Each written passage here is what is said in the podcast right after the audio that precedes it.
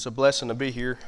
Um, we'll be in Luke chapter 10 in verse 38 through 42 this morning for our devotional.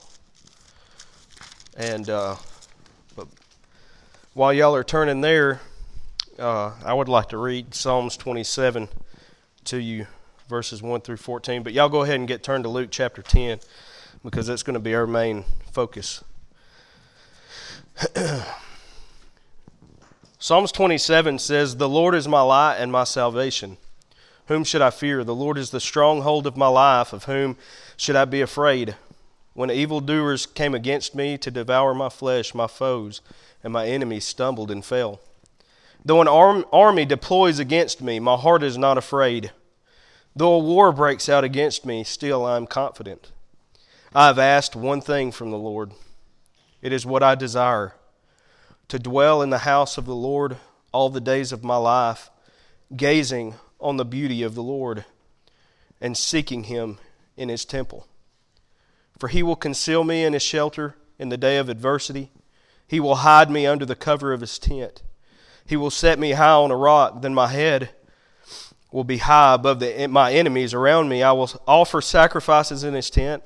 With shouts of joy, I will sing and make music to the Lord. Lord, hear my voice when I call. Be gracious to me and answer me. My heart says this about you.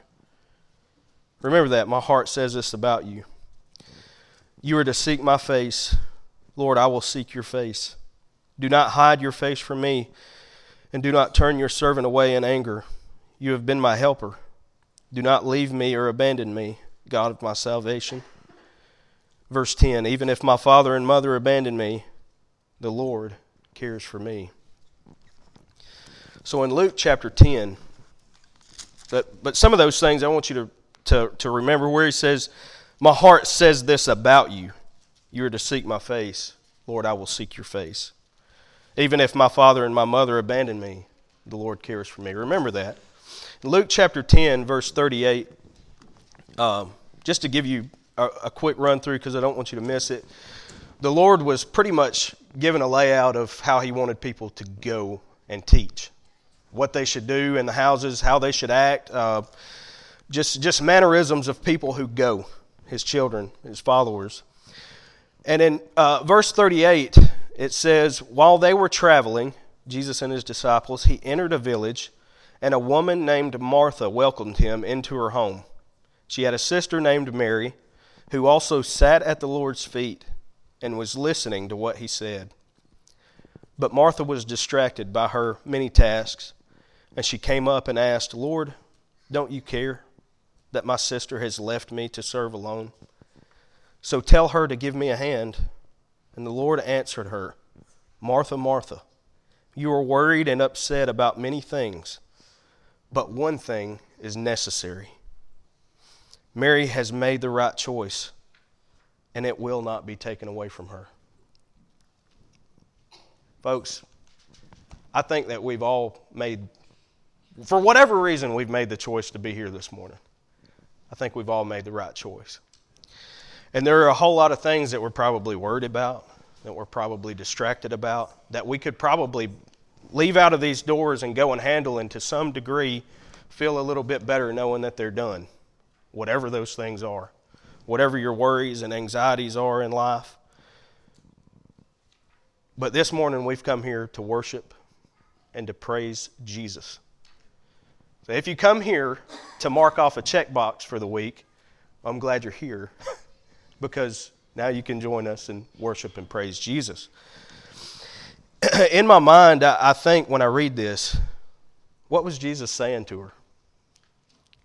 Whatever it was, it made this woman follow him to the point that she walked to his grave looking for him. She followed him all her life. She listened to him after he was resurrected from the grave. Whatever celestial words he spoke to her that we don't have right here in this particular account of the gospel, I would assume it was almost like the psalmist said, My heart says, Lord, seek you. And she sought him where she could have been helping Martha with all these worries and anxieties, and Martha could have been doing the same thing. She knew that the Lord cared. which was why she sat at his feet, because he cares more than anyone ever could.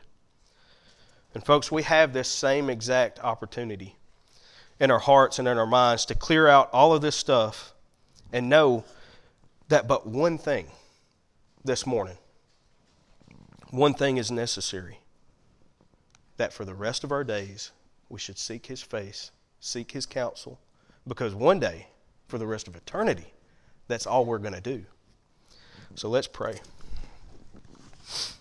Lord, we love you and we thank you for everything that you've done for us, God, and we thank you for this one thing.